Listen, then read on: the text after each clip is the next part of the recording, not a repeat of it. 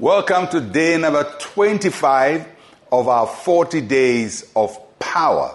We trust God that He will continue to lead us, guide us, and honor His word in our lives. This week we are looking at God's promises or claiming God's promises. Every promise of God has God backing it, and He stands behind His word. And this week we trust God that there will be testimonies of God's promises fulfilled in our life.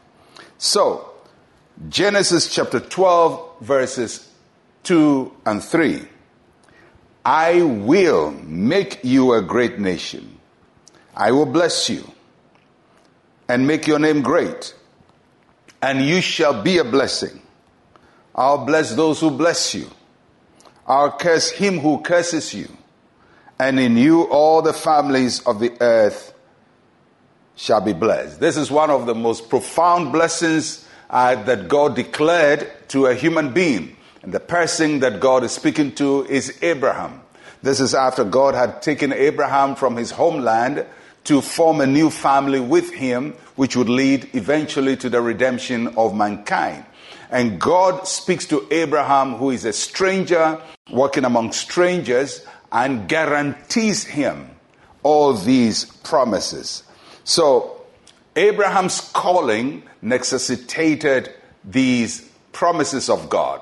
But these promises are not only to Abraham, but those whose faith in God has also made them, according to the Bible, children of Abraham.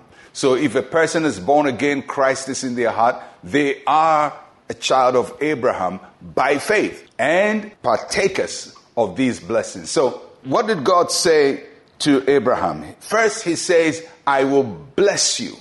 That means that I will treat you favorably. I will be, in our modern terms, you would say, I'll be nice to you. So God says, I'm going to bless you. I'm going to empower you. I'm going to treat you well. So that's the first thing God says to Abraham. The promise of treating us well or favoring us. Then the second thing God says to Abraham, I will make you a great nation.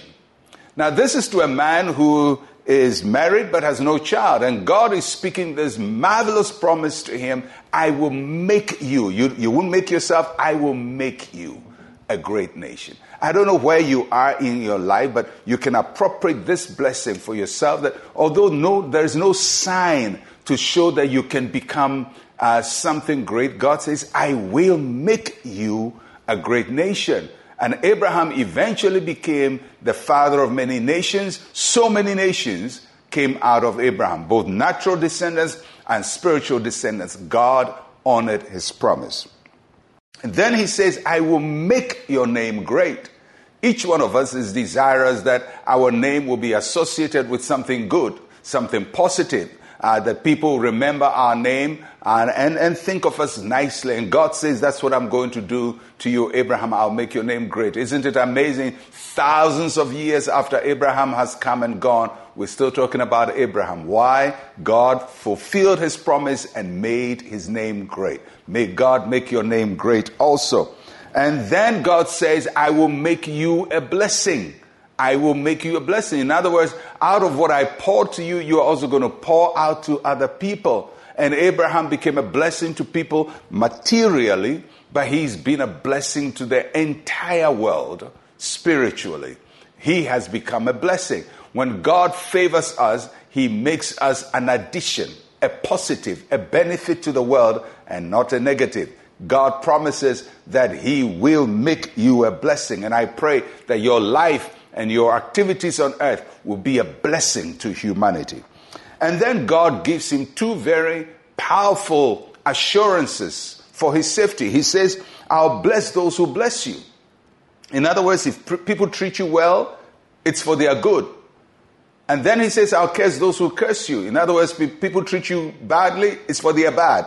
So people better treat you well. People better smile at you. People better handle you with care, because God's blessing comes upon them if they treat you well. God's anger comes if they don't treat you well. This is a promise to Abraham directly, but it is the heritage of those who have come to faith in Christ Jesus.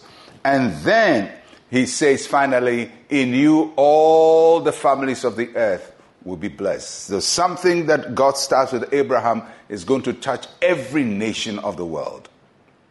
And if you look at it, God fulfilled all these blessings in the lifetime of Abraham.